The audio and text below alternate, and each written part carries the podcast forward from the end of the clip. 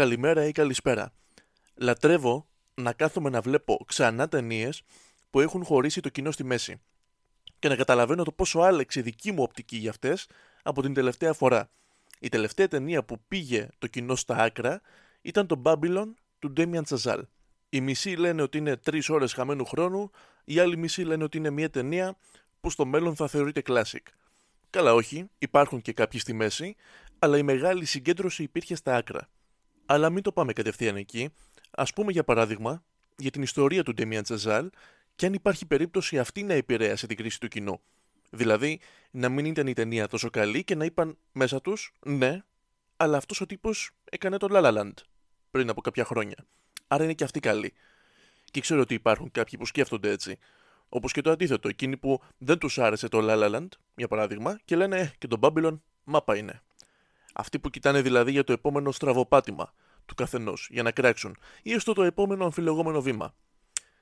Το μεγάλο μπαμ του Chazelle έγινε με το Whiplash, με τον φανταστικό και πολύ τρομακτικό J.K. Simmons και με την ταινία που έφερε τον Miles Teller σε ένα μεγαλύτερο κοινό.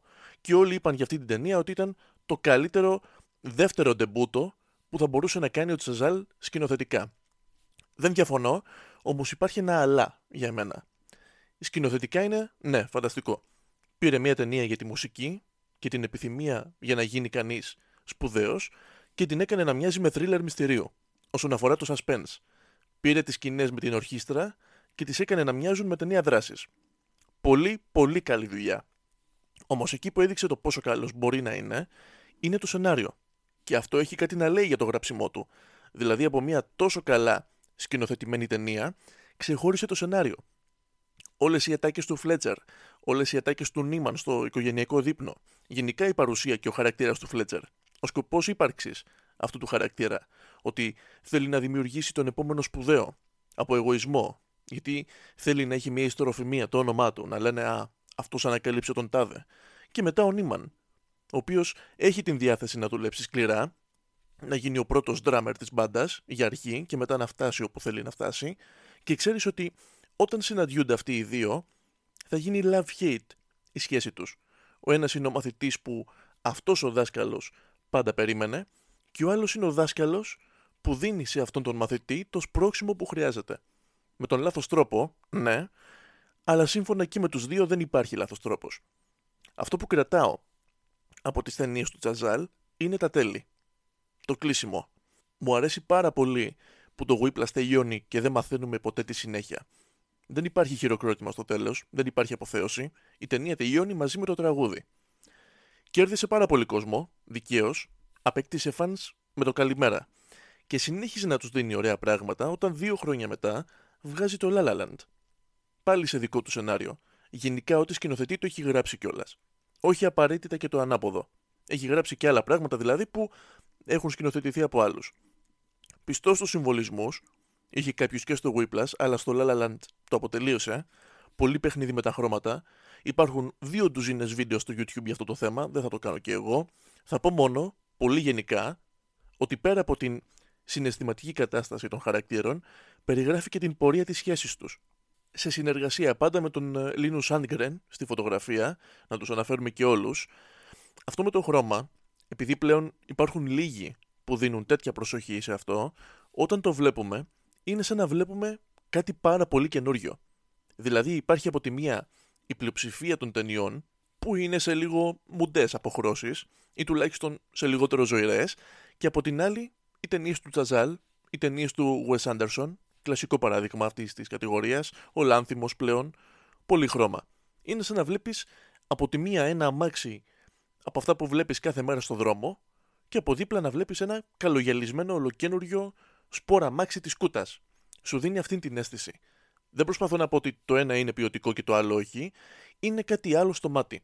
Σου φτιάχνει λίγο τη διάθεση. Σε κρατάει να θες να δεις κι άλλο. Το σενάριο στον διάλογο είναι πιο αργό, λιγότερο έντονο από ό,τι στο Whiplash, αλλά εξυπηρετεί την ιστορία μια χαρά, οπότε μας κάνει. Και οι ερμηνείες είναι ό,τι καλύτερο έχουμε δει από Ryan Gosling γενικά και ό,τι καλύτερο είχαμε δει από την Emma Stone μέχρι πέρυσι, που βγήκε το Poor Things, πάλι ένα πολύ ωραίο τέλος, αντίθετο από αυτά που συγγενόμασταν στις ρομαντικές ταινίες, και όλα αυτά για να καταλάβουμε ότι υπάρχει πάνω από μία πορεία για όλους και ότι πάντα κάτι κερδίζεις σε αυτήν, κάτι ανάλογο αυτού που θυσιάζεις. Αυτό είναι το πραγματικό αριστούργημα του Chazelle μέχρι τώρα. Και από εκεί που οι φαν του ήταν όσοι ήταν, ξαφνικά όλοι έμαθαν Chazelle. Το La La Land το είδαν όλοι. Είναι μια ταινία που θα μείνει ιστορικά.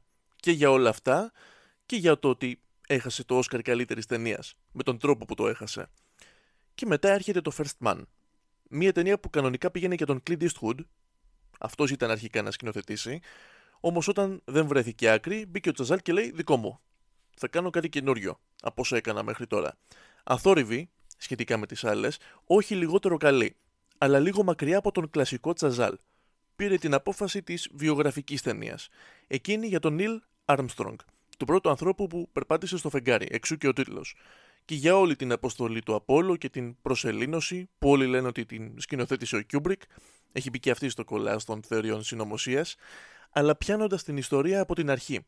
Δηλαδή και από την αποστολή Gemini 8, που δεν πήγε όπως θα ήθελαν, και ο Armstrong δέχτηκε κριτική για αυτό, βάζοντας μέσα και τα οικογενειακά τους, την απώλεια ενός παιδιού, τον ερχομό ενός άλλου, την δυσκολία στην επικοινωνία ενός φαινομενικά κλειστού ανθρώπου, που ήταν ο Armstrong με τη γυναίκα του, τις απώλειες της δουλειάς, αποτυχημένες προσπάθειες με νεκρούς, επειδή περισσότερο βιάζονταν να στείλουν ανθρώπους στο διάστημα, γιατί ήταν η εποχή που η Αμερική και η Σοβιετική Ένωση έκαναν κόντρες σαν καγκουρές, ποιος θα πάει πρώτος στο φεγγάρι, τις δυσκολίες της αποστολής, δηλαδή να βρίσκονται εκεί πάνω και να αντιμετωπίζουν βλάβες και να πρέπει να τερματίσουν την αποστολή και να γυρίσουν πίσω, τα μίντια που το παρουσίασαν όλο αυτό σαν ένα τσίρκο, ενώ όλοι είχαν πάρει πολύ στα σοβαρά τη δουλειά τους, που ακούγεται πολύ λογικό για μια τέτοια δουλειά, και σου δίνει την οπτική ότι ο Armstrong, πέρα από όλα τα πατριωτικά εμποτισμένα αυτά, επειδή οι Σοβιετικοί βρίσκονταν πιο μπροστά, το έκανε και για να σταματήσουν να πεθαίνουν άνθρωποι σε δοκιμές. Ότι άντε να το κάνουμε να τελειώνουμε. Σίγουρα ακόμα περισσότερο μετά την εμπέδωση, αφού συναντήθηκε και μίλησε και με πολιτικούς, ότι δεν νοιάζονται στα αλήθεια για τα όσα περνάνε οι αστροναύτες. Δεν ενδιαφέρονται για το πώς θα πάνε και πώς θα γυρίσουν. Λένε εμείς βάζουμε τα λεφτά, θέλουμε αποτελέσματα. Και φτάνουμε στο Apollo 11 και την επιτυχία, επιτέλους. Ο Armstrong και ο Aldrin βγαίνουν μια βόλτα στο φεγγάρι. Υπήρχε και ο Michael Collins βέβαια. 3 πήγαν στο φεγγάρι, κακώς δεν αναφέρεται και αυτός περισσότερο. Επειδή αυτός δηλαδή δεν πάτησε στο φεγγάρι, τι να κάνουμε, να το μηδενίσουμε, να κάνουμε σαν να μην πήγε. Ο Gosling ήταν πολύ καλύτερος από ό,τι περίμενα και έγινε μέρος αυτής της σειράς καλών ερμηνεών του από το La La Land μέχρι την Barbie. Η Claire Foy έκρυψε όσο καλύτερα μπορούσε την πολύ posh αγγλική προφορά της και ένα σωρό άλλα ονόματα στο cast. Δηλαδή Jason Clarke, Kyle Chandler, Kieran Hintz, την σύζυγο του Chazelle, Olivia Hamilton, που έχει παίξει σε όλες τις τελευταίες του δουλειές και δεν είναι αποβίσμα, είναι όντως καλή, ο Corey Toll. Ήταν ένα βήμα αυτή η ταινία έξω από το comfort zone για τον Chazelle και πέτυχε. Και αφού πέτυχε και περνάει το First Man, έρχεται η στιγμή του Babylon και λέει ο Chazelle: έκανα ένα βήμα έξω από το comfort zone με το First Man, όπως έκανε και ο Armstrong το βήμα για τον άνθρωπο. Τώρα στο Babylon δεν θα κάνω άλλο ένα βήμα, θα κάνω 10. Και επιστρέφει στις αγαπημένες του ιστορίες, για ανθρώπους που έχουν ένα όνειρο και το κυνηγούν και προσπαθούν μετά να ισορροπήσουν ανάμεσα στην πραγματικότητα και το όνειρο. Η πρώτη σε Cannes και οι σκηνές με τον ελέφαντα μπορεί να είναι και μεγάλες αποδείξεις αυτού. Αλλά εντάξει, υπάρχουν άλλες 3 ώρες ταινίας για να δεις. Ας μην την κρίνουμε από τα πρώτα λίγα λεπτά. Ας την κρίνουμε από το απόλυτο χάος της πρώτης 1 ώρας. Χάος στην ταινία. Γνωρίζουμε τους πρωταγωνιστές. Γνωρίζουμε τι θέλουν και γνωρίζουμε ότι είναι όλοι τους έκφυλες, διαφθαρμένες ψυχές που τη βρίσκουν μόνο την καρισμένη στα ναρκωτικά και στο αλκοόλ σε ανάλογα πάρτι. Άλλοι λιγότερο, άλλοι περισσότερο. Ας πούμε, ο πραγματικός πρωταγωνιστής της ταινίας, ο Μανιτόρες, από τον πολύ καλό Κάλβα, είναι και αυτός θύμα των υγρασιών, ας πούμε, αλλά δεν παίρνει μέρος στο πάρτι, αν και θα ήθελε πολύ. Είναι εκεί όμως για τη δουλειά. Είναι το παιδί για τα θελήματα. Από το πώς να φέρει έναν ελέφαντα στο πάρτι, μέχρι τα ποτά, μέχρι πάλι το πώς να βγάλουν ένα πτώμα από το κτίριο. Η λέξη κτίριο είναι understatement που λένε και οι συγχωριανοί μου για το μέρος αυτό. Ένα κάστρο έχει ο τύπος που το διοργανώνει. Και αυτός που το διοργανώνει είναι ο Don Wallach, διευθυντής της Kinoscope, εταιρεία παραγωγής ταινιών. Γίνεται ακόμα καλύτερο όταν βλέπεις ότι αυτόν τον τύπο τον υποδίωται ο Flea, ο μπασίστας των Red Hot. Και θα πω ότι παίζει το ρόλο του σχεδόν όσο καλά παίζει φανκιά στον μπάσο. Δεν το περίμενα. Ούτε εγώ ούτε κανείς. Ο κύριος λόγος που ο Manny είπε ναι σε αυτήν τη δουλειά είναι για να έχει από κοντά μεγάλα κεφάλια των εταιριών. Μπας και βρει καμία δουλειά σε σετ ταινιών. Γιατί αυτό είναι το όνειρο. Στο ίδιο πάρτι γνωρίζει την Nellie LaRoy, η οποία είναι η γνωστή υπερενθουσιώδης αλλοπρόσαλη τύπισσα που θα δεις σε κάθε πάρτι καλωσορίσματος πρωτοετών. Σε οποιαδήποτε σχολή. Υπάρχει και μία τέτοια. Είναι συνωμοσία και χρήζει έρευνας. Η LaRoy προσπαθεί να μπει στο πάρτι χωρίς να είναι το όνομά της στη λίστα, όμως ο Manny που την βλέπει εκείνη τη στιγμή και κάτι παθαίνει, λέει ναι, είναι στη λίστα και την περιμένουν. Αυτή μπαίνει στο κάστρο, πάει από ένα δωμάτιο, το ξεσκονίζει λίγο το δωμάτιο, πάει μετά εκεί που χορεύουν όλοι, χορεύει και αυτή, σε μια έξαλλη κατάσταση, τραβάει την προσοχή του Wallach, ο οποίος της δίνει τον ρόλο της κοπέλας που πέθανε. Το πτώμα που λέγαμε πριν. Ο οποίος ρόλος είναι η ίδια. Είναι ουσιαστικά να παίξει τον εαυτό της. Και γι' αυτό το κάνει τόσο καλά. Ξανά και ξανά, δίνει στην σκηνοθέτη αυτό που θέλει και αυτή την κρατάει. Ο επόμενος που μας γίνεται γνωστός σε εκείνο το πάρτι είναι ο Jack Conrad. Ηθοποιός, πολλά χρόνια. Κάποια στιγμή αναφέρεται ότι έχει κάνει 80 κάτι ταινίες μόνο με έναν σκηνοθέτη, πόσο μάλλον όλες. Περπατημένος, μεσήλικας, έχοντας αφήσει ιστορία με το πόσο μεγάλος ήταν κάποτε και με κάποια φανερά προβλήματα που έχει να λύσει με τον εαυτό του, μια συναισθηματική αστάθεια, μια κατάχρηση του αλκοόλ, μια προσκόλληση στο ποιος ήταν κάποτε. Ο Κόνραντ προσπαθεί συνέχεια για εκείνη τη δουλειά που θα τον φέρει πίσω εκεί που ήταν. Στην κορυφή των εισιτηρίων, στην κορυφή της προτίμησης του κοινού, που πάνω κάτω σημαίνει το ίδιο πράγμα, στην ποιότητα. Συνεχίζει λοιπόν και κάνει ταινίες του ίδιου στυλ με αυτές που έκανε στα ξεκινήματά του, χωρίς να δείχνει κανένα μεγάλο εύρος στους χαρακτήρες που μπορεί να υποδηθεί. Αφού στο πάρτι πίνει ό,τι πίνεται, αναλαμβάνει ο Manny να τον γυρίσει σπίτι, εφόσον η γυναίκα του τον παράτησε. Και εκεί του λέει: είσαι καλός εσύ, κάτσε να δουλεύεις για μένα. Που ουσιαστικά σημαίνει από παιδί για τα θελήματα κάποιου άλλου να γίνει για τα θελήματα τα δικά μου. Και με αυτούς τους δύο ο Manny έρχεται κοντά. Είναι το μόνο πράγμα που τους συνδέει. Την Nellie την ερωτεύεται, τον Conrad τον ακολουθεί. Αποδεικνύεται καταφερτζής. Σώζει μία μέρα γυρισμάτων μόνος του και βγάζει γενικότερα μία όρεξη για τη δουλειά αυτή. Επόμενο είναι να ανέβει. Παίρνει περισσότερες πρωτοβουλίες, περνάνε από τα χέρια του περισσότερα πράγματα και όταν ο διευθυντής της εταιρείας που έκανε το πάρτι το βλέπει αυτό, του λέει έλα να δουλέψεις κανονικά στην εταιρεία. Με ευκαιρία να ανέβεις και μερικές θέσεις. Φτάνει κάποια στιγμή να παίρνει αποφάσεις για παραγωγές. Ανακαλύπτει νέα ταλέντα, βγάζει περισσότερες ιστορίες προς τα έξω, βγάζει περισσότερα χρήματα. Κάθε τόσο δείχνει να αλλάζουν οι εποχές. Ο Manny ανεβαίνει, οι άλλοι δύο πέφτουν. Δυσκολεύονται πολύ να κρατήσουν μια σωστή εικόνα, να ανέβουν επίπεδο, να φτάσουν εκεί που ήταν. Μπλέκουν σε όλο και χειρότερες καταστάσεις. Τους βγαίνει το όνομα που λένε.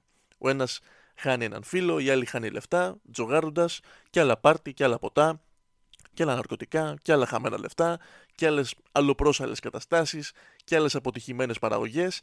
Και εκεί που λες, εντάξει, αρκετά είδα, να ο Tobey Maguire, που είναι σαν να έχει να κοιμηθεί 5 μέρες και να έχει φάει ό,τι σακούλα από γαριδάκια βρήκε μπροστά του, και μας ξαναγεί στο τελευταίο μέρος στη γη που θα ήθελε να βρεθεί κανείς. Θυμίζει λίγο τις πρώτες σκηνές του Irreversible, του Γκασπάρ Νοέ. Και μέχρι το τέλος, η ταινία συνεχίζει σε έναν γρήγορο ρυθμό, για να φτάσεις στο τέλος και να σου πει ουσιαστικά ότι όταν πας πολύ ψηλά, είτε πρέπει να περιμένεις την πτώση σου και να προετοιμαστείς για αυτήν χωρίς εγωισμό, είτε να αποχωρήσεις την κατάλληλη στιγμή. Ο Manny εγκαταλείπει την κατάλληλη στιγμή. Οι άλλοι δύο όχι. Η Μάργκο Ρόμπι δίνει πολλά στην ταινία, σε έναν χαρακτήρα που σε κουράζει λίγο. Σε κουράζει με το πόσο αναίσθητη είναι. Κι όμως η Ρόμπι περνάει από όλα τα συναισθήματα, μας τα δίνει όλα και στηρίζει τον ρόλο της. Πιστεύω πως ο Chazelle αγαπάει να δουλεύει με τον Gosling και νομίζω ότι ακόμα και στον Babylon, αν ο ρόλος του Conrad δεν απαιτούσε έναν πιο μεγάλο ηλικιακά ηθοποιό, θα είχε βάλει αυτόν. Ίσως. Μπορεί και όχι. Ο Brad Pitt όμως ήταν ό,τι έπρεπε για το πρόσωπο του Conrad. Είχε όλο αυτό το στάρ του σινεμά μιας άλλης εποχής. Έπαιζε πολύ καλά τον κουρασμένο από τον κόσμο άνθρωπο. Και όχι κουρασμένο από τον κόσμο όπως μπορεί να είμαι εγώ ή εσείς, κουρασμένο μέσω συνεχόμενων αποτυχιών να ικανοποιήσει το κοινό. Ο Chazelle το πήγε λίγο μακριά. Ήθελε να πειραματιστεί. Δηλαδή είπε, «Οκ, ωραία όλα αυτά τα καθημερινά πράγματα που έχω δείξει για καθημερινούς ανθρώπους που απλά θέλουν να ανέβουν, ας δείξουμε τώρα τι κάνουν οι όχι καθημερινοί άνθρωποι. Αυτοί που είναι βουτυγμένοι στην υπερβολή. Μία υπερβολή δεν θα είναι και η ταινία για αυτούς. Ναι. Γι' αυτό και πήγε όπου δεν είχε πάει μέχρι τώρα. Ό,τι δεν είχε δείξει μέχρι τώρα σε ταινίες του, το έδειξε στο Babylon. Δεν μπορείς ποτέ να κατηγορήσεις έναν δημιουργό για πειραματισμό. Τώρα, αυτός ο πειραματισμός σε μερικές σκηνές έκανε κακό στην ταινία, ίσως να σε βγάλει λίγο από το κλίμα. Τίποτα παραπάνω. Δεν έγινε κακή η ταινία επειδή ο Chazelle επέλεξε να υπερβάλλει. Πάλι ωραίο διάλογο έδωσε, πάλι ωραία πλάνα έδωσε, πάλι έχτισε suspense. Οπότε όχι, η ταινία δεν ήταν χάσιμο χρόνο, ας πούμε. Ήταν αριστούργημα? Ούτε. Και δεν νομίζω να φτιάχτηκε με αυτόν τον σκοπό. Ήταν μια δοκιμή για περισσότερο θέαμα. Θα μου πεις, μια δοκιμή δεν γίνεται να καταλήξει αριστούργημα? Σίγουρα, αλλά σπάνια. Αυτό που κρατάω εγώ είναι την διάθεσή του να ψαχτεί. Μ' αρέσει να πηγαίνω να δω μια ταινία ενός σκηνοθέτη και να μην ξέρω τι θα δω. Και βλέπεις ότι όσο πάει, τόσο προσελκύει και περισσότερους καλούς ηθοποιούς. Ας πούμε, στο First Man γίνεται παρέλαση καλών ηθοποιών, έστω και για μικρούς ρόλους. Κάποιοι λένε επειδή αυτού του είδους οι ταινίες έχουν πέρασει. Δηλαδή, οι σοβαρές βιογραφικές ταινίες με επιστήμονες, βλέπε και Oppenheimer φέτος, με ανθρώπους σε υψηλές θέσεις και όλοι να έχουν ένα λόγο να βρίσκονται εκεί, με καλό διάλογο που δίνουν σε έναν ηθοποιό ευκαιρία για κάτι γήινο αλλά δυνατό. Θεωρούνται μια παγίδα για ηθοποιούς. Επειδή η πλειοψηφία των παραδειγμάτων που έχουμε είναι καλές ταινίες, σου λέει, και αν τελικά είναι φλόμπα η ταινία, τι κάνεις? Το First Man δεν είναι φλόμπα. Καμία από τις ταινίες του δεν είναι. Ούτε καν η πρώτη-πρώτη του ταινία, το Guy and Madeline on a Park Bench. Από εκεί και πέρα, τα κολλήματα, εντός εισαγωγικών, ευχάριστα κολλήματα, παραμένουν. Δεν γίνεται, ας πούμε, να μην βάλει κάπου ένα μοναχικό πιάνο να παίζει, ένα βιολί, κάτι, σε όλα. Μόνο στο Whiplash δεν είχε κάτι τέτοιο, νομίζω. Το έκανε με τον χαρακτηριστικό ήχο του La La Land, το έκανε και στο First Man, όταν αρχίζει η αποστολή να δείχνει καλά σημάδια, το κάνει και στο Babylon, που όταν το ακούσεις θα πεις, «Α, εδώ πήγε να τη γράψει λίγο La La Land». Αλλά μέχρι να τελειώσει η ταινία θα σου έχει κολλήσει. Δεν γίνεται να μην πει λίγο jazz. Όλα αυτά από έναν σκηνοθέτη και σεναριογράφο που δεν είναι ούτε καν στα 40 του χρόνια ακόμα. Οπότε ας μην βιαζόμαστε να λέμε για απόγεια και υπόγεια καριέρας. Έχουμε πολλά να δούμε ακόμα από αυτόν. Και αν δεν σας δω, καλό απόγευμα, καλό βράδυ και καλή νύχτα.